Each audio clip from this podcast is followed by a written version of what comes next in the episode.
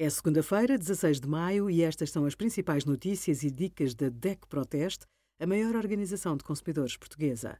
Hoje, em DEC.proteste.pt, sugerimos escolher seguro dentário ou seguro de saúde com estomatologia, obras e impostos, guia para um final feliz e o nosso teste a 55 aparelhos de ar-condicionado.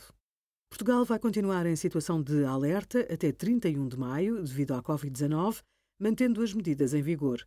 O uso de máscara deixou de ser obrigatório em restaurantes, comércio, recintos desportivos e de espetáculos, mas continua a ser obrigatório usar máscara em lares, transportes públicos e estabelecimentos e serviços de saúde, incluindo farmácias.